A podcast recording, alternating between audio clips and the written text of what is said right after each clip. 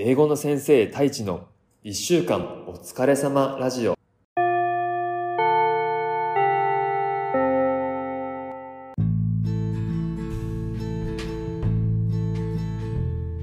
こんにちは。英語の先生太一です。ふう。今週もお疲れ様でした。やっと花金になりましたね。楽しい週末を過ごしましょうね。この番組は教育事業に取り組む一歩ラボ合同会社の提供でお送りします。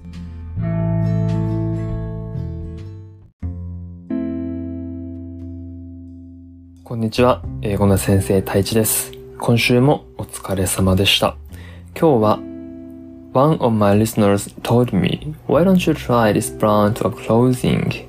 服のブランドを紹介してもらって着てみたらいい感じだったっていう話をしてみたいと思います。前の放送で何度かしてるんですけど、なんか自分に合うファッションブランドがないっていう悩みを、あの話をしてたんですけど、まあ、それを聞いたリスナーさんからですね、あの、嬉しいお便りがありまして、田中さんこのブランド似合うと思いますよっていうのを教えてくれました。リスナーさんがいました。ありがとうございます。その番組が、えっと、田村 D さすがですね。早いですね。第76回、6月16日にアップした分ですね。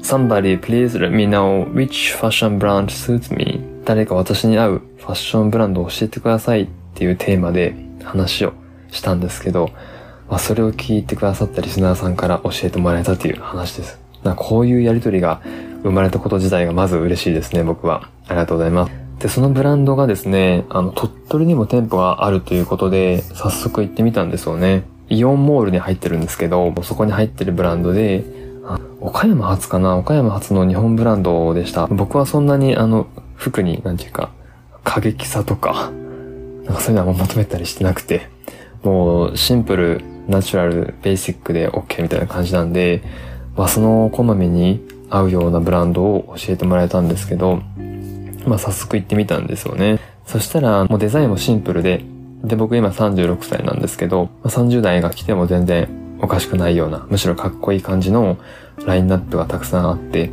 試着とかもしてみたんですけど、サイズ感もすごいいい感じだったんですよね。かつ値段もリーズナブル。なんでも条件的にはもうバッチリ、バッチリっていう感じで、ああ、こんなブランドを求めてたっていうようなものを、ほんとドンピシャで教えてもらったんですよね。いくつか試着をしてみたんですけど、ちょうど良かったんで、もう買って帰って、早速そのブランドを着ています。まあどんな服でもいいみたいなことは正直思ってたりしたんですけど、とはいえなんかちゃんと選んで着たい服を着れる時の心の安定感ってあるじゃないですか。この格好だったらどこ行っても恥ずかしくないなっていう。別の言い方をすると、なんか服のことを気にせずにどこでも行けるみたいな。なんか僕、まあよくあったんですけど、なんかちょっとこの上と下の組み合わせおかしいかなみたいな。まあでも行けるかなみたいな感じで行った時に、外に出るとやっぱ気になるんですよね、その服のセットアップが。いや、なんかあんまり良くないな、早く帰ろうかなみたいな。なんかネガティブな感じになることも結構あって、そういう時ってなんかあの、もう余計ですよね。なんかそういう負の感情ってもう僕余計だと思ってて、もう服のことは気にしたくないんですよ。もうあの、朝服を着る時にも全部その服の懸念点はもう全部置いておきたい家に。なんで、もうあの、心が落ち着く服装で常にいたいっていうのを思ってるんですけど、今回教えてもらったブランドはもうまさにそれが実現できるブランドでした。そこのブランドの上と下を着とけば、もう一日服のことは考えなくていいみたいな。結構それ僕でかいので、すごいいいブランドを紹介してもらったなーって思ってます。ありがとうございます。お名前出したいくらいですね。ありがとうございます。今度、またお礼させてください。あ、田村 D 何ですか？田中さんに似合う服、かつ田中さんが実際に喜んでくれる服を選べる能力とセンスってすごいですね。その方にいつかこそ聞いてみたいですね。ああ、これちょっとあの本人に伝えときますね。言うなれば結構僕に近いところにいらっしゃる方なんですけどね。あの僕の身長とか体型とかもあのよくご存知だし、鳥取で買えるっていうその条件もあのクリアしてくださる方なんで、まあ言うなればあの、リスナーさんでもあり、近い方だったりするんですけど、実は田村 D も、あの、知ってますね。田村 D のことも知ってる方です。なんで全然もう紹介します。コツをちょっと聞いてきますね。またお伝えします。はい、ということで、まあ長年の懸念点だったその服っていうのも、まあ、しばらくはちょっと考えなくて良さそうなんで、だいぶ気が楽になりました。やっぱあれですね。なんか今回みたいにリスナーさんに教えてもらえるっていうのはすごいありがたいなと思ったし、こういうコミュニケーションができるっていうのはすごい嬉しいなと思ったんで、やっぱなんか困りごととか悩みとかは、まあ、ポッドキャストなんで全世界にオープンされてしまうんですけど、やっぱなんか言っていくことがいいなっていうふうに思いました。今回の件で。ああ、田村 D なんですが、ファッションがよりかっこよくなって田中さんの生活が一新したことはありますか？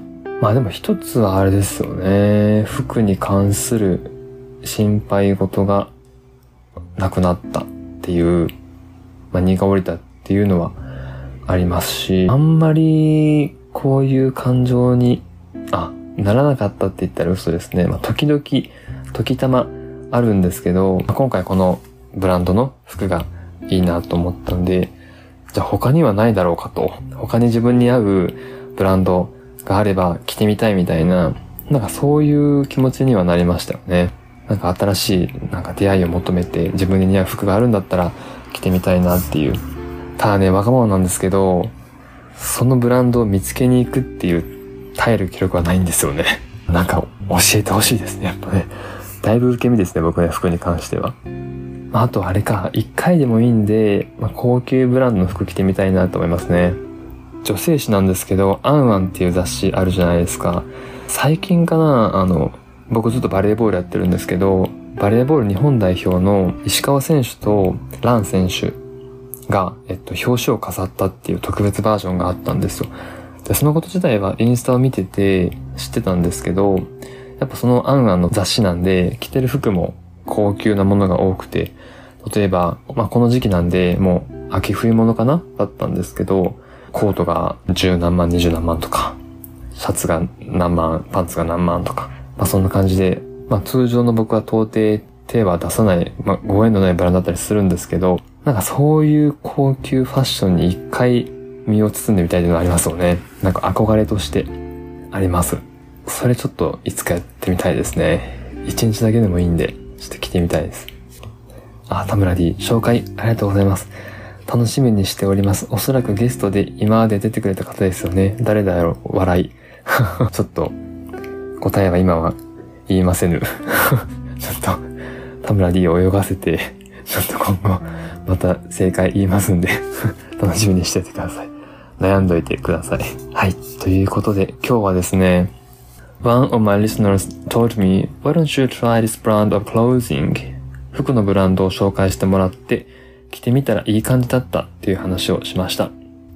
それでは